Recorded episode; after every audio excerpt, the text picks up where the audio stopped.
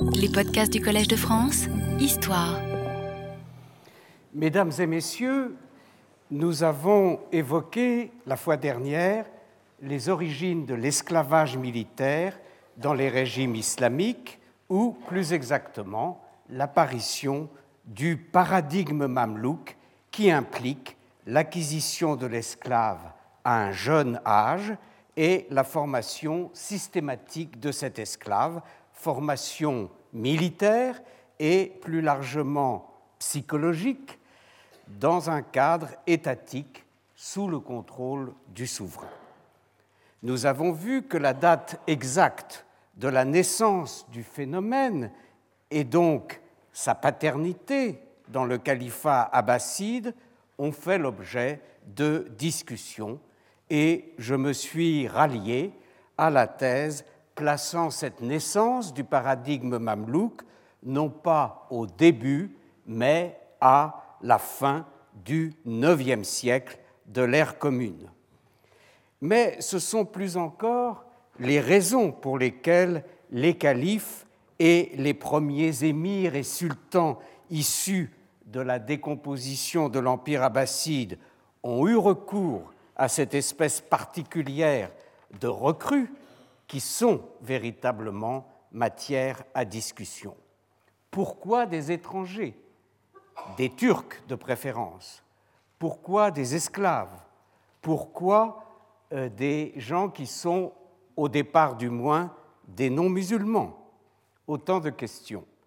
L'idée que les musulmans de naissance, arabes ou persans, n'auraient plus constitué assez rapidement un réservoir de main-d'œuvre militaire suffisant, ou, à plus forte raison, la thèse selon laquelle l'islam, par sa doctrine même, détournerait ses fidèles de la vie publique, ces conceptions paraissent contredites, vous ai-je fait remarquer, par le fait que ces régimes musulmans font en réalité coexister troupes serviles et troupes de musulmans libres.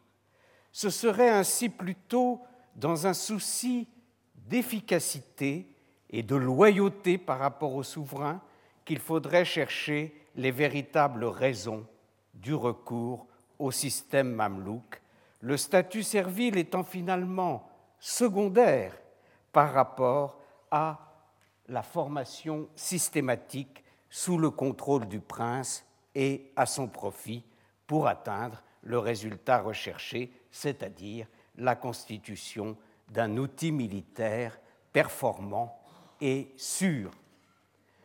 Un épisode de l'histoire des grands Seljoukides à la fin du XIe siècle en apportera la preuve en même temps que euh, cet épisode apportera une belle illustration de la prégnance du modèle mamelouk.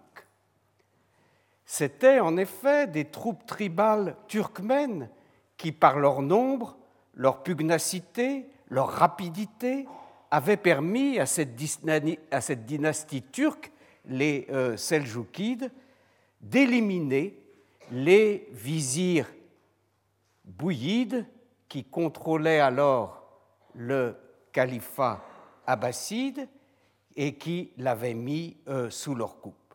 Les Seljoukides, grâce à l'aide de leurs troupes euh, turkmènes, avaient réussi à prendre le pouvoir à Bagdad et à édifier un empire à leur profit. Mais la dynastie, une fois bien installée, elle s'était, par un phénomène récurrent, sédentarisée et iranisée, et un fossé s'était dès lors creusé entre le pouvoir seljoukide et ses congénères et anciens soutiens, les Turkmènes.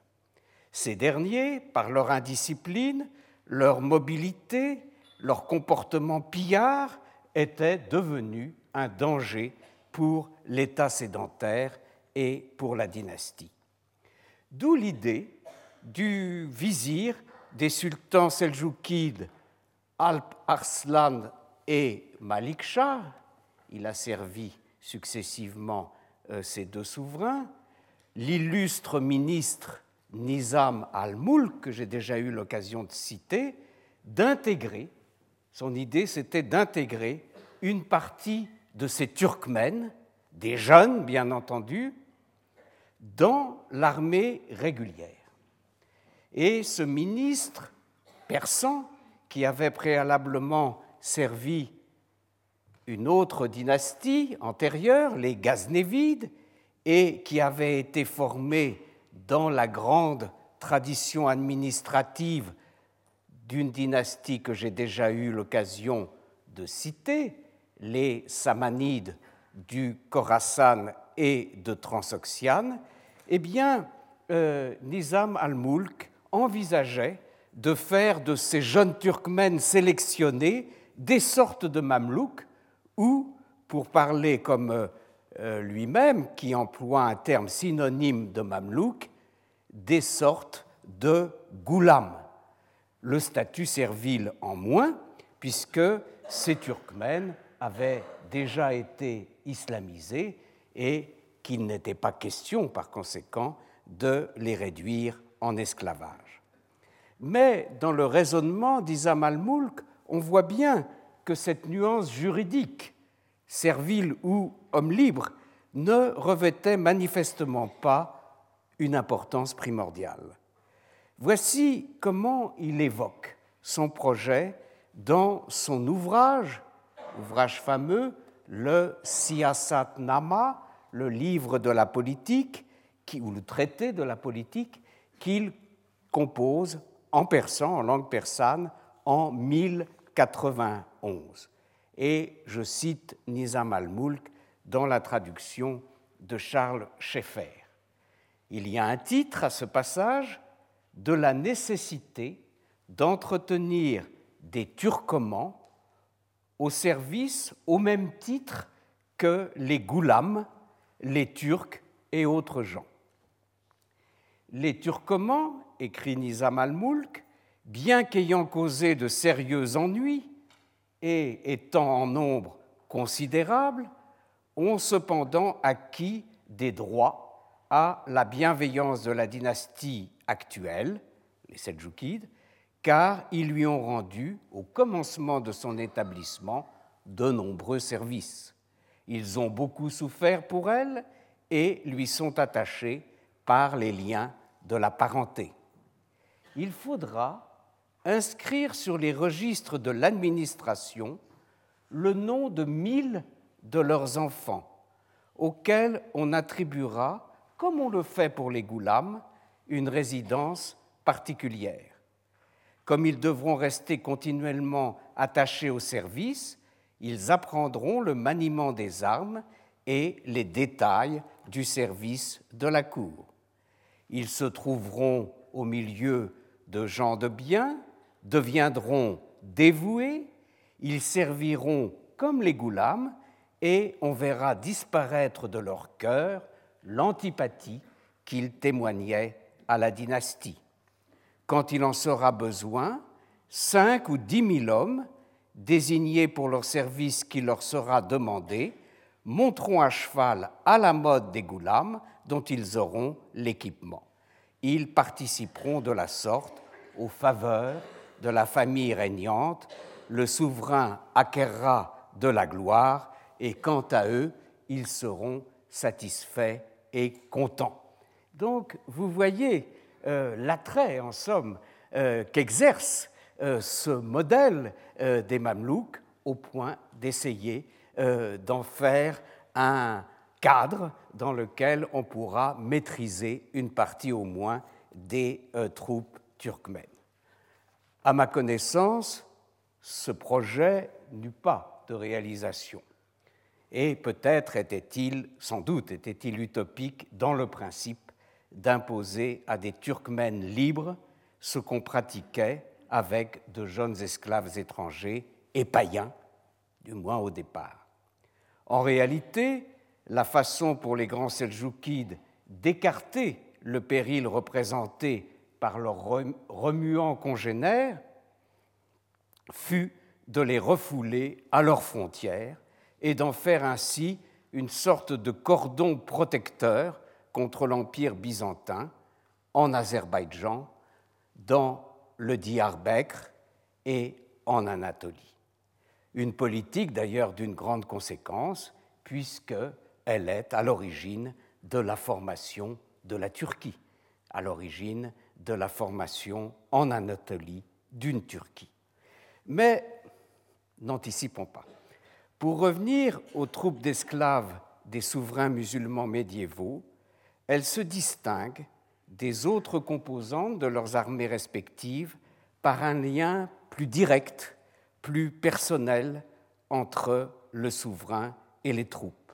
C'est le lien de l'esclave à son maître ou de l'affranchi à son, patron, qui a certes une dimension d'omnipotence susceptible d'engendrer tous les abus, mais aussi une dimension patriarcale, voire paternelle ou paternaliste, surtout quand l'esclave a été élevé auprès du souverain, parmi les enfants du souverain et sous sa surveillance. Le souverain passera ainsi régulièrement en revue sa garde d'esclaves, qu'on les appelle encore une fois mamelouks ou goulam. Il leur distribue à date fixe, en général tous les trois mois, leur solde prélevé sur le trésor personnel du souverain, pour autant du moins que ce trésor suffit à y pourvoir. Sinon, il lui faut recourir à d'autres moyens pour rémunérer ses goulams et notamment à ses concessions foncières qu'on désignera du terme dictat.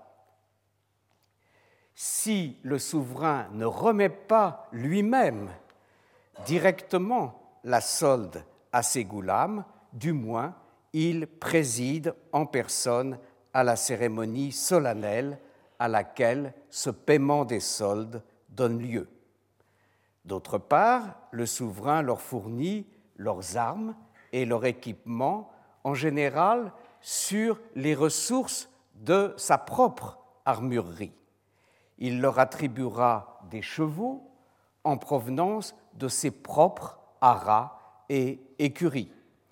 Sous le règne du calife al-Mutadid, l'un des initiateurs du système mamelouk, si euh, je m'en réfère à la thèse d'Étienne de la Vessière que j'ai euh, mentionnée la semaine dernière, les casernes où sont formés les jeunes mamelouks sont établies à l'intérieur même du palais califal.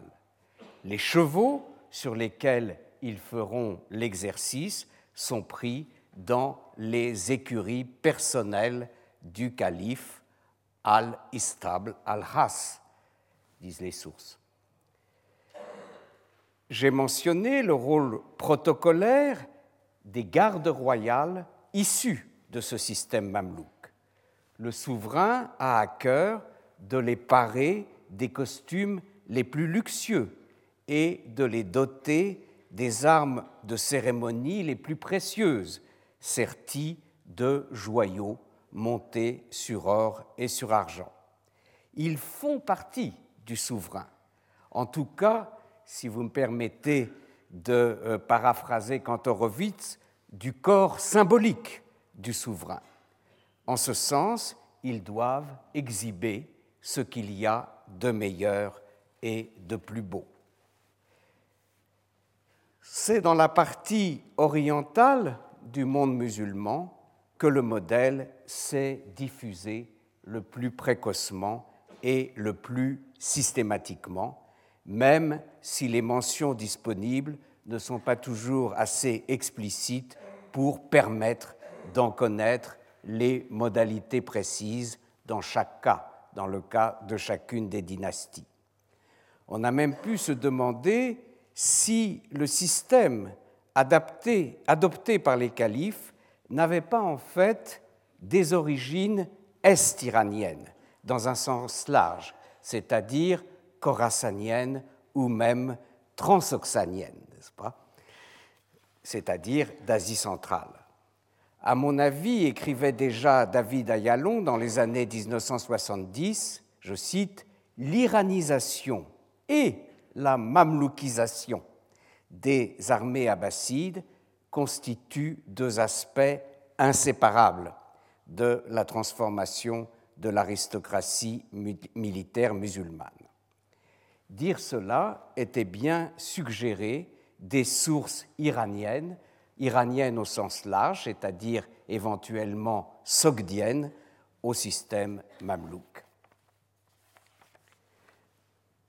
On pourrait interpréter dans le même sens, et cela confirmerait encore plus nettement une origine centra-asiatique, une notation de ces mémoires prétendument autobiographiques de Sebuk Teguin, que j'ai largement cité la dernière fois.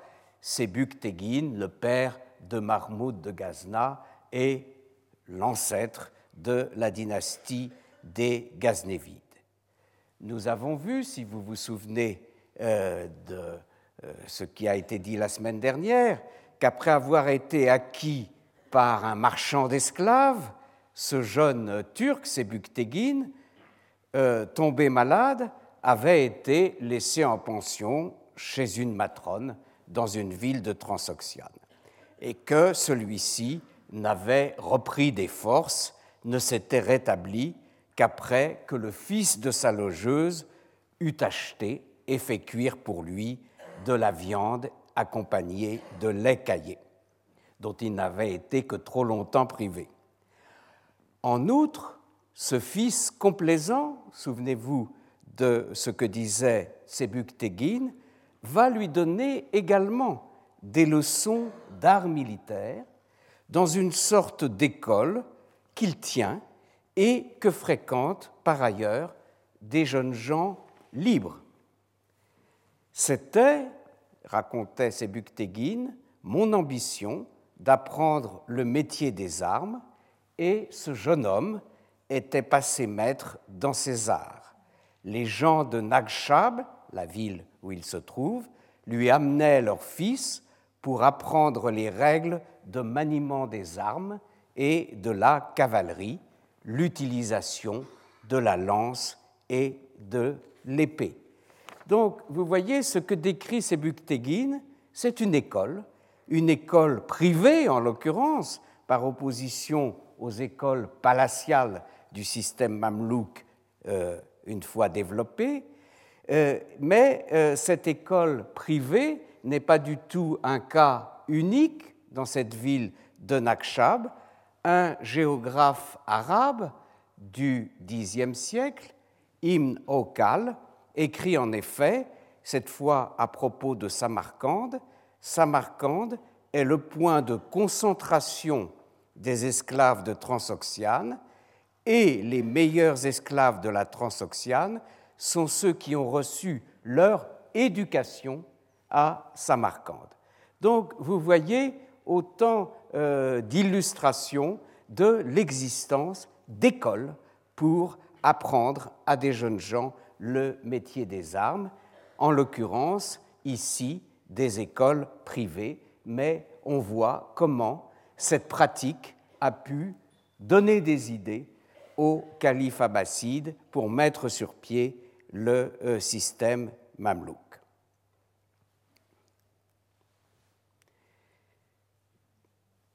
Il n'est pas exclu donc qu'il y ait eu là une source d'inspiration pour les initiateurs de ce système. Si on regarde de plus près euh, les différentes attestations que nous avons de la mise en place d'un tel système dans différentes dynasties musulmanes post-abbassides, nous voyons que au Khorasan, l'emploi de goulams royaux est attesté pour les dynasties dissidentes des euh, Abbassides sous les Safarides qui succèdent dans ce même Khorasan à une dynastie précédente, les tahirides. Malheureusement, nous sommes obligés d'énumérer de, un grand nombre de dynasties, elles se suivent, mais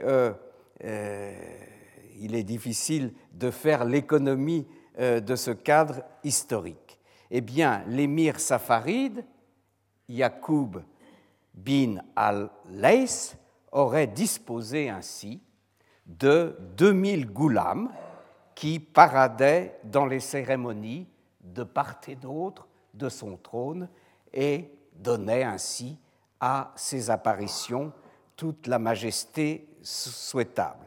Ils apparaissaient richement vêtus et portant des boucliers d'or et d'argent ainsi que des armes de parade.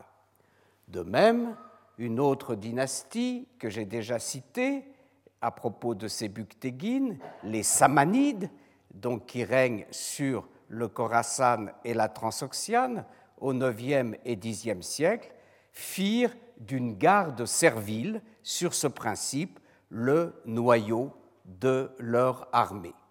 L'un des souverains de cette dynastie samanide, Nasr bin Ahmad, aurait eu ainsi, d'après les sources, dix mille goulams. Cette armée servile des Samanides est louée pour ses qualités par le géographe Istakri, qui vante leur discipline et leur courage dans la bataille.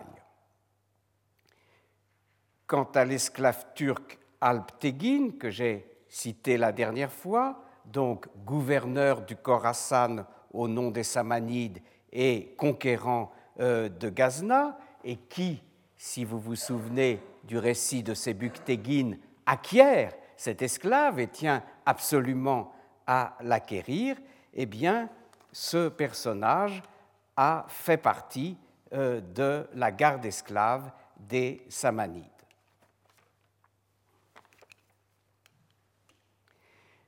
Nizam al-Mulk, que je citais tout à l'heure, qui avait été au service des Gaznévides avant de passer à celui des Seljoukides, a consacré plusieurs pages de son Siyasat-nama au système des Goulams tel qu'il a fonctionné sous les Samanides.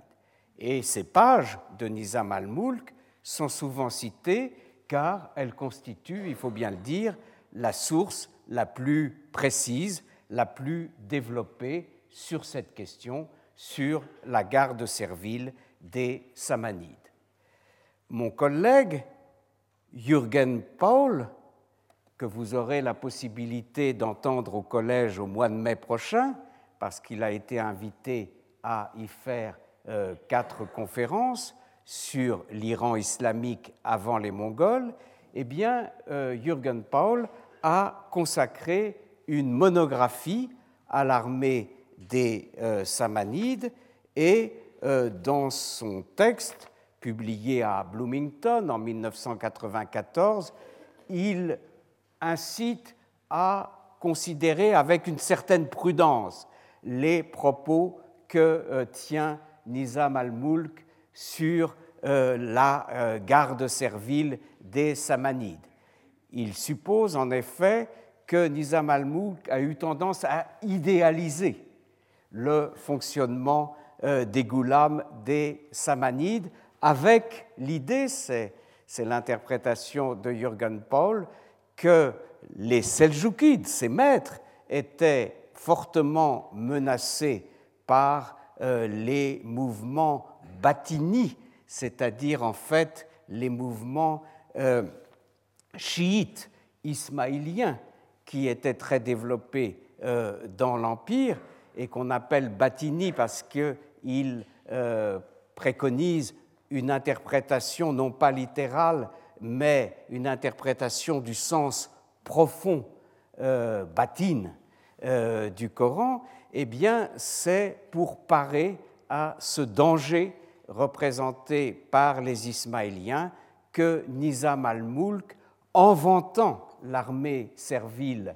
euh, des Samanides, aurait voulu inciter les Seljoukides à mettre de l'ordre dans leur armée et à se doter, en somme, d'une armée suffisamment puissante pour combattre éventuellement euh, les mouvements euh, chiites. Quoi qu'il en soit, même si, encore une fois, il faut faire la part des choses et si euh, Nizam al-Mulk a idéalisé, il est intéressant de voir ce que ce ministre dit de la façon dont était organisé de façon très rigoureuse, comme vous allez le voir, le cursus euh, des goulams acquis par les Samanides et formés par les Samanides. Alors c'est un autre chapitre donc du Siyasat Nameh dont le titre est traduit par Charles Schaeffer par Organisation des esclaves du palais. Voici quelle était la règle suivie à la cour des Samanides. On donnait graduellement de l'avancement aux esclaves en tenant compte de leur service, de leur courage et de leur mérite, méritocratie, vous voyez. Ainsi, l'esclave qui venait d'être acheté faisait pendant un an son service à pied. Il marchait vêtu d'une tunique de zendeneji. C'est un tissu de coton.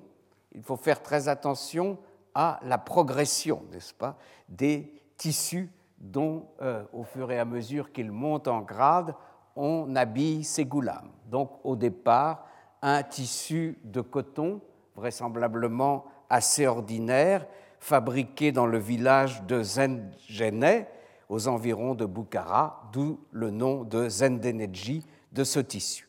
Donc il marche, vêtu de cette tunique de modeste coton, à côté de l'étrier de son chef. On ne le faisait monter à cheval ni en public ni en particulier, et il était puni si l'on venait à apprendre qu'il l'eût fait. Donc, chaque chose en son temps, on commence par aller à pied.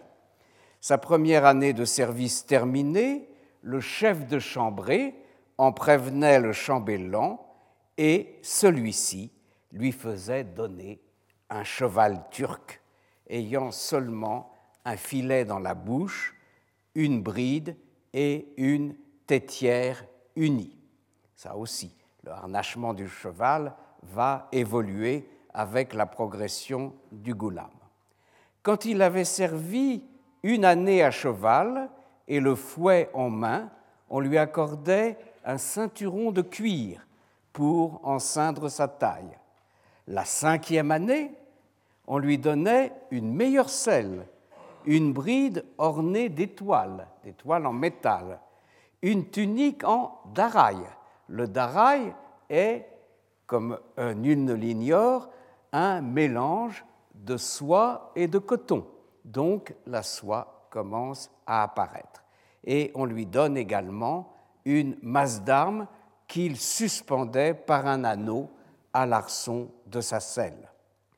Dans la sixième année, il recevait un vêtement de couleur plus luxueux, et dans la septième, septième, hein, voyez, c'est quand même une longue éducation, on lui accordait une tente soutenue par un mât et fixé à l'aide de 16 piquets. Il avait trois esclaves à sa suite et il était décoré du titre de chef de chambrée. Et si vous vous souvenez, dans le cas de Sebuk-Teguin, dont nous parlions la semaine dernière, c'est trois jours après son entrée au service d'Al-Teguin qu'il était devenu chef de chambrée, c'est-à-dire le grade auquel on parvient en principe après sept années euh, de formation. Alors, chef de chambrée, il avait pour coiffure un bonnet de feutre noir brodé d'argent et il était vêtu d'une robe de genje. Alors là, c'est de la pure soie. C'est de la pure soie, euh, une étoffe, n'est-ce pas, euh, réputée pour sa beauté et qu'on fabriquait à Genje dans le Shirwan. Chaque année, il se voyait élevé en grade et en dignité. Son train et son escouade étaient augmentés jusqu'au moment où il parvenait au rang de chef d'un escadron et enfin à celui de chambellan.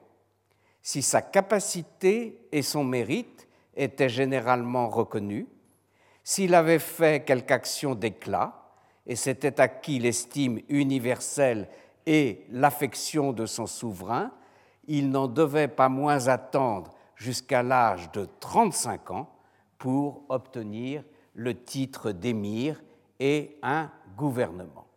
Donc vous voyez euh, une organisation très codifiée, très hiérarchisée. Et donc, euh, Nizam al-Mulk poursuit, 35 ans, n'est-ce pas C'est à cet âge qu'Alptegin, l'esclave nourri et élevé par les Samanides, fut investi du gouvernement militaire du Khorasan. C'était un homme d'une fidélité éprouvée, d'une extrême loyauté, d'un grand courage, d'un sens rassis et de bons conseils. Il savait s'attacher les gens et il aimait les soldats. Il était de plus généreux, hospitalier et craignant Dieu, et Nizam al-Mulk conclut en un mot, il était doué de toutes les qualités qui distinguait les Samanides. Vous voyez cette nostalgie de l'idéal euh, samanide euh, dont euh, Nizam al-Mulk se fait ici l'écho.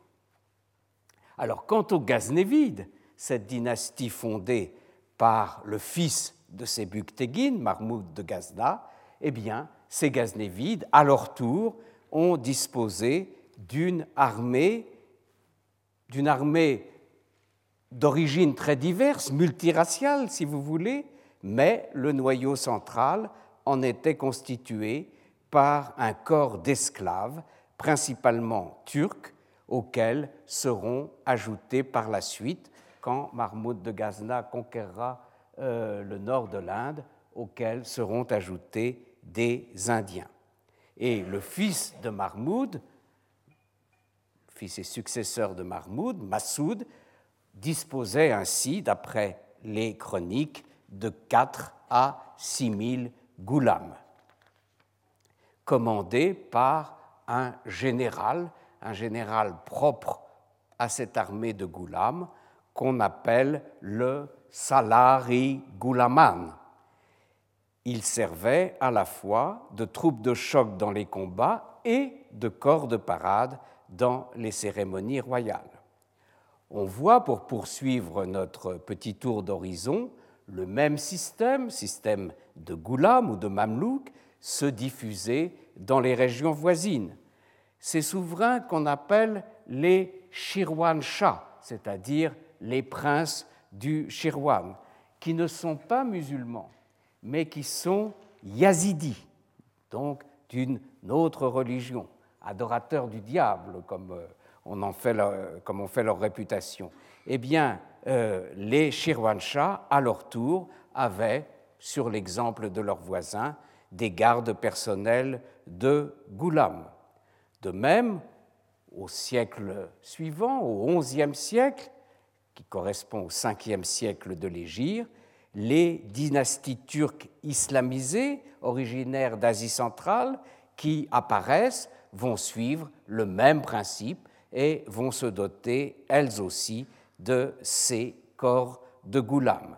C'est ainsi qu'en 1008, donc vous voyez au début du XIe siècle, le souverain Karakanide, les Karakanides étant une euh, dynastie euh, turque islamisée, donc ce souverain s'appelle Ilighan Nasr, il emploie un corps d'archers composé de goulams turcs, mais pas les mêmes turcs que, euh, la dynastie, un autre peuple turc, dans les guerres qu'il oppose à Mahmoud de Ghazna. Au siècle suivant, les goulams karakanides se comptent par plusieurs milliers. Les souverains seljoukides à leur tour, dont je parlais, euh, que j'ai évoqué au début, pour leur démêler avec leurs congénères turkmènes, euh, se dotent eux aussi euh, de Goulam, comme le préconisait leur ministre Nizam al-Mulk, mais non pas de Goulam formés à partir de ces jeunes turkmènes, euh, le cas que je vous citais précédemment, mais de vrais goulams, c'est-à-dire composés d'esclaves. Chez ces goulams seljoukides, il y a encore des Turcs d'origine, mais aussi des esclaves d'origine plus occidentale, des Grecs et des Arméniens, ainsi d'ailleurs que des Noirs qui sont désignés dans les sources comme Al-Hudam al-Hubush, n'est-ce pas, les serviteurs abyssins d'Abyssinie. Quand le pouvoir seljoukide, qui ne va pas durer très longtemps, commence à fléchir, à donner des signes de faiblesse, on voit des officiers de l'armée seljoukide, qui sont des esclaves, devenir les tuteurs de jeunes princes de la dynastie. C'est ce qu'on appelle les atabais. Eh bien, ces atabais prennent le pouvoir localement et constituent à leur tour des dynasties provinciales dans différentes régions de euh, Syrie et d'Iran, en Azerbaïdjan, dans le Fars, dans le Kouzistan et dans le Khorasan. Alors sur les goulams de ces maîtres, c'est-à-dire les goulams des grands Seljoukides, Nizam al-Mulk a également euh, des euh, commentaires dans son Siyasat Nama, mais comme vous allez le voir, toujours par référence à l'idéal samanide, Nizam al-Mulk critique la façon dont sont tenus les goulams euh, des Seljoukides et il suggère un certain nombre d'améliorations pour que euh, ça marche mieux. Alors c'est le chapitre 27 euh, du Siyasat Nameh dont le titre est De l'organisation des esclaves du prince et des mesures à prendre pour ne pas les fatiguer quand ils sont de service. Il ne faut point, donc, écrit Nizam al-Mulk, harasser sans nécessité les esclaves qui se tiennent debout, prêts à exécuter les ordres qu'on leur donne on ne devra pas non plus les exercer sans cesse à tirer de l'arc, mais il faudra leur apprendre à se rallier rapidement quand ils sont dispersés et à se mettre avec la même promptitude en ordre dispersé. Voyez, l'idée, c'est que ces mouvements des troupes, euh, rassemblement et dispersion, c'est plus important que de leur demander de rester debout toute la journée en attendant un éventuel ordre ou de les exercer au tir à l'arc à longueur de journée. On leur enseignera également la façon dont ils auront à se conduire et il ne devra y avoir aucune confusion dans les ordres qu'ils recevront quand on désignera chaque jour celui qui sera chargé de porter l'eau ou les armes du prince, le sommelier ou celui qui sera préposé à la garde-robe ou autres détails du service de la cour. Donc on voit encore combien euh, il, s'agit à la fois euh, d'une armée d'élite, mais aussi d'un euh, corps palatial et dans lequel sont puisés notamment les pages qui assure le service personnel du souverain. On préviendra également ceux qui devront être aux ordres du grand chambellan ou du grand émir, afin que tous les jours il se présente de chaque chambrée le nombre de serviteurs qui sera indiqué. On agira de même afin de prévenir tout embarras avec ceux qui seront chargés du service particulier du prince.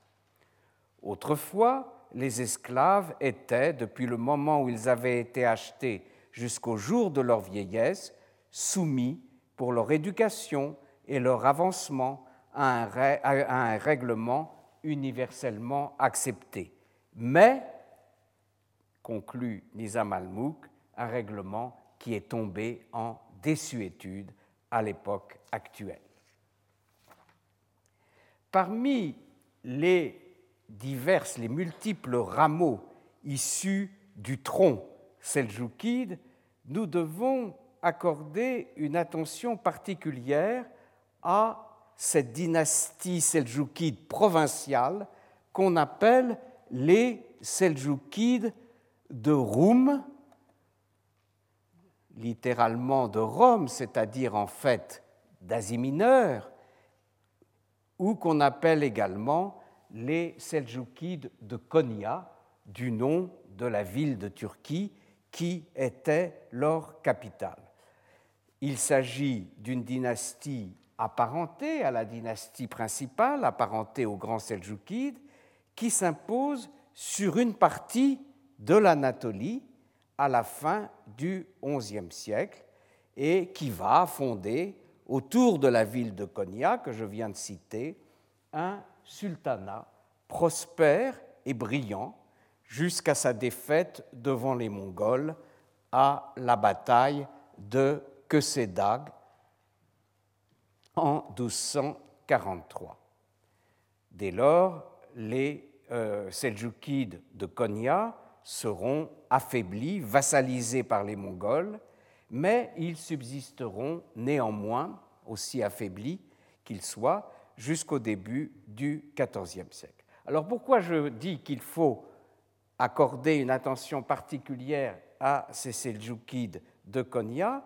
Parce que ce sont les patrons, en quelque sorte, et les prédécesseurs immédiats des Ottomans, comme d'ailleurs des différentes autres principautés turkmènes qui s'établissent sur le pourtour du sultanat euh, seljoukide de Konya en Asie mineure. Et par conséquent, ces seljoukides de Roum ou de Konya sont susceptibles d'avoir été non pas seulement des inspirateurs indirects, comme ces différentes autres dynasties euh, du passé musulman que j'ai rapidement mentionnées, mais peut-être, peut-être bien, des inspirateurs directs du système que nous verrons fonctionner dans le cadre de l'Empire ottoman. Malheureusement, nous ne disposons pas sur les goulams des Seljoukides de Roum d'une documentation spécifique et vraiment satisfaisante. En fait, on peut tout juste glaner un certain nombre de renseignements, d'allusions chez les chroniqueurs du temps et particulièrement chez un auteur de la fin du XIIIe siècle qui est une source essentielle pour l'histoire de ces Seljoukides de Roum, Ibn Bibi. Ces Seljoukides d'Asie mineure obtiennent des esclaves en lançant des raids contre les petits États chrétiens qui subsistent en Asie mineure à leur époque, au nord et à l'ouest, ce sont les Grecs de ce qu'on appelle très pompeusement les empires de Trébizonde et de Nicée, qui sont en fait des petits principautés grecques qui se sont constituées en Anatolie après la euh, conquête de Constantinople par euh, les croisés euh, de la quatrième croisade en 1204. Et puis il y a également au sud-est de l'Asie mineure un autre petit royaume chrétien, celui de Cilicie, ou ce qu'on appelle la Petite Arménie. Eh bien, euh, ces États grecs ou arméniens d'Asie mineure constituent manifestement des sources d'approvisionnement en esclaves pour les Seljoukides de Roum. Et ils font également, cela est attesté, des prélèvements de la même façon sur des populations du Caucase et de Crimée. D'autres achats d'autres esclaves sont fournis au sultan par au moyen d'achats ou de dons. On trouve des goulams utilisés comme pages dans la plupart des services du palais et dans le corps de garde du sultan. Certains de ces pages seront appelés à occuper au fur et à mesure les plus hautes fonctions au palais, dans l'administration provinciale et dans le commandement de l'armée. C'est du moins ce qu'on peut déduire d'un certain nombre de euh, biographies euh, individuelles qu'on réussit à reconstituer. Il existait en outre des corps de troupes d'esclaves qui apparaissent chez les chroniqueurs de cette époque sous différentes dénominations. On trouvera par exemple le terme muferred, vous voyez, littéralement ceux qui sont séparés, ceux qui sont mis à part. Mais on trouve également, et ça on comprend très bien euh, la raison d'être de cet emploi, l'expression gulamani has, c'est-à-dire les esclaves qui appartiennent en personne au, souverain. Euh, on trouve également une autre expression chez les chroniqueurs pour désigner ces goulams, expression un peu euh, surprenante de, prime abord, mulazim yatak, c'est-à-dire littéralement les candidats, les aspirants du lit, non pas au lit, mais du lit. Et vraisemblablement, il s'agit d'une dénomination pour les pages de la chambre royale, n'est-ce pas? De la même façon d'ailleurs que, comme on va le voir, euh, les euh, sultans euh, ottomans auront dans leur palais de Topkapi des pages chargés d'assurer le service de leur chambre privée. Ce qui est encore plus intéressant à, retenir, c'est qu'on trouve chez Imbibi une mention de la Goulamhane, c'est-à-dire littéralement la maison des esclaves. Et on peut penser qu'il s'agit d'une désignation d'une école dans la bonne tradition où euh, sont formés ces, euh, ces jeunes garçons. D'ailleurs, nous savons qu'ils étaient confiés à des maîtres qu'on appelait baba, littéralement, n'est-ce pas, des pères, euh, chargés de procéder à leur éducation.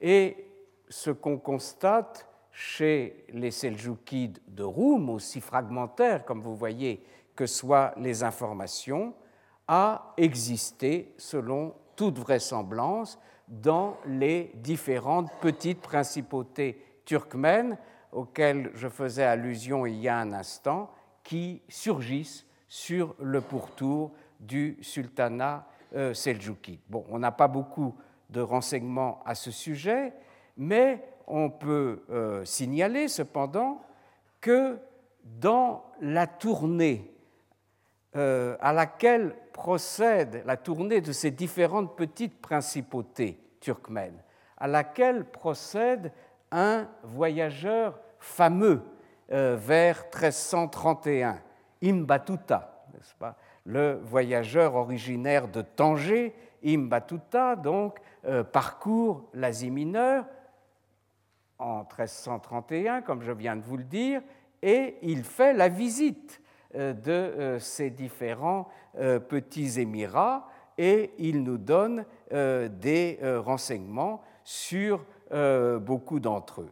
Et spécifiquement, il mentionne la présence de Mamelouks dans un certain nombre de ces émirats, ceux d'Antalya, de Birgi, de Kastamonu, de Sinope, de Kayseri. Et notamment, il euh, décrit le hall de réception d'un de ces baies, le baie de Birgi, n'est-ce pas? Une ville d'Anatolie qui n'est pas très éloignée d'Izmir, eh bien, dans le hall de réception du bey de Birgi, il remarque 20 pages grecques dont il dit qu'ils sont d'une beauté rare, revêtus de soie et, ayant sur la tête une coiffure singulière, dit-il. Qu'il y ait eu ainsi des esclaves grecs à la cour des Seljoukides de Roum et des, de différents bêtes turkmènes anatoliens ne laisse pas de doute. Mais pour autant, étant fondé à y voir le précédent direct de ce qui va caractériser le système à l'époque ottomane, c'est-à-dire le devshirme. Est-ce que du fait qu'il y avait des esclaves grecs euh, aussi bien chez les Seljoukides de Roum que dans ces différentes petites principautés anatoliennes, on peut conclure ah ben voilà, c'est ça l'origine du Devshirme ottoman, puisque en effet, euh, dans le Devshirme ottoman, le ramassage des jeunes garçons, on trouvera de jeunes grecs, ainsi d'ailleurs que euh, des, euh, des, ressortissants d'autres populations, de populations slaves notamment. Eh bien, c'est la déduction qu'a tirée un peu vite, à mon sens, un historien, Spiro Vrionis, historien bien connu, qui euh, a publié en 1965, c'est pas tout récent, un article Seljuk Gulams and Ottoman Devshirme, où, comme le titre l'indique, il fait, il établit un lien très direct entre euh, ces esclaves grecs des Seljoukides et le système ottoman. Je reste pour ma part très dubitatif dans la mesure où, pour ce qui concerne les esclaves grecs euh, de ces bêtes turkmènes ou des Seljoukides de Roum, bon, nous savons qu'ils étaient grecs, mais nous ne savons rien de leur statut. S'agissait-il de Harbi, c'est-à-dire de chrétiens du pays de la guerre, ou s'agissait-il, comme ce sera le cas dans le Devshirme ottoman, de Zimi, c'est-à-dire de sujets théoriquement protégés euh, par le sultan. Et cette différence, cette différence de, statut juridique, si vous voulez, essentielle, euh, est à prendre en considération pour assimiler, euh, comme le fait, me semble-t-il, ou comme le faisait, me semble-t-il, un peu vite Spiros Vrionis, pour assimiler Seljuk Gulams and Ottoman Devshirme. Bon, je reviendrai bien entendu plus en détail euh, sur tout cela et, sur ce qui caractérise euh, le Devshirme ottoman, mais il fallait malgré tout mentionner bien entendu ce précédent euh, de l'époque des Seljoukides de Roum et de l'époque des Beyliks. Si je poursuis encore un peu mon tour d'horizon des attestations de Mamelouks dans euh, différents États musulmans, tout en constatant, tout en regrettant que bien souvent on ait des mentions de ces Mamelouks, mais sans beaucoup de détails qui permettent d'en savoir plus sur eux.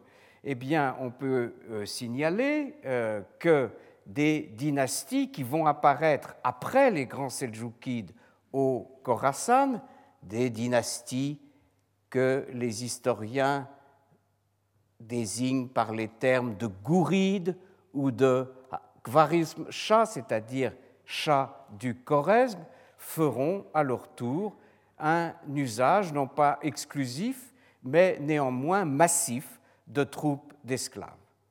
Dans toutes ces parties orientales du monde musulman que j'ai donc passé en revue, l'invasion mongole, avec ses techniques de conquête et de domination, va marquer un coup d'arrêt à la reproduction continuelle qu'on avait pu constater du euh, modèle euh, mamelouk ou goulam. Mais ce coup d'arrêt de l'invasion mongole est provisoire, car le système va refaire surface chez les Mongols iranisés eux-mêmes, n'est-ce pas Dès lors qu'ils s'iranisent, puis dans les dynasties turkmènes qui feront suite aux Ilran mongols euh, d'Iran. C'est ainsi, par exemple, qu'un traité militaire Akkoyunlu, les Akkoyunlu sont une de ces, les moutons blancs littéralement, sont une de ces grandes confréries turkmènes qui vont euh, constituer des États nomades importants, faisant suite aux Ilran mongols euh, euh, d'Iran, eh bien, ce traité militaire à Koyunlu de 1478, c'est-à-dire de l'époque du plus grand des souverains de la dynastie Akkoyunlu, Uzun Hassan, qui sera l'adversaire de Mehmed II, euh, le conquérant de Constantinople, eh bien, Uzun Hassan euh, aurait eu 3900 kouloukche. Alors ça, c'est un terme euh, que nous n'avons pas encore rencontré, un terme turc et non pas arabe ou persan, comme les termes que j'ai pu citer jusqu'à maintenant, mais un terme dans lequel vous retrouvez la racine cool, n'est-ce pas, dont je vous ai déjà dit qu'il c'était en turc une des façons de désigner les esclaves. Eh bien, ces kulukç, ce sont, euh, peut-on supposer, euh, des, euh, des, troupes ayant ce statut servile. De la même façon, une chronique grecque anonyme du XVIe siècle attribuera à ce même Uzun Hassan ce que la chronique appelle des adjem olan, littéralement des garçons étrangers, ce qui est le sens premier de adjemi, qui peut être une préfiguration des adjemi olan ottomans ou peut-être une contamination chez le chroniqueur grec du XVIe siècle de ce qui existait à son époque sous ses yeux dans le régime ottoman. Voilà donc un, aperçu des différentes manifestations du euh, paradigme mamelouk euh, dans la partie orientale du monde euh, musulman dans les siècles suivant la création de cette institution par les Abbassides. Nous passerons euh, la prochaine fois à une autre partie du monde musulman pour considérer le cas de l'Égypte, puisque c'est en Égypte que le paradigme mamelouk va euh, trouver euh, sa forme la plus extrême avec le régime mamelouk qui domine l'Égypte et la Syrie du milieu du XIIIe au début du XVIe siècle. Je vous remercie. Retrouvez tous les podcasts du Collège de France sur www.collège-de-france.fr.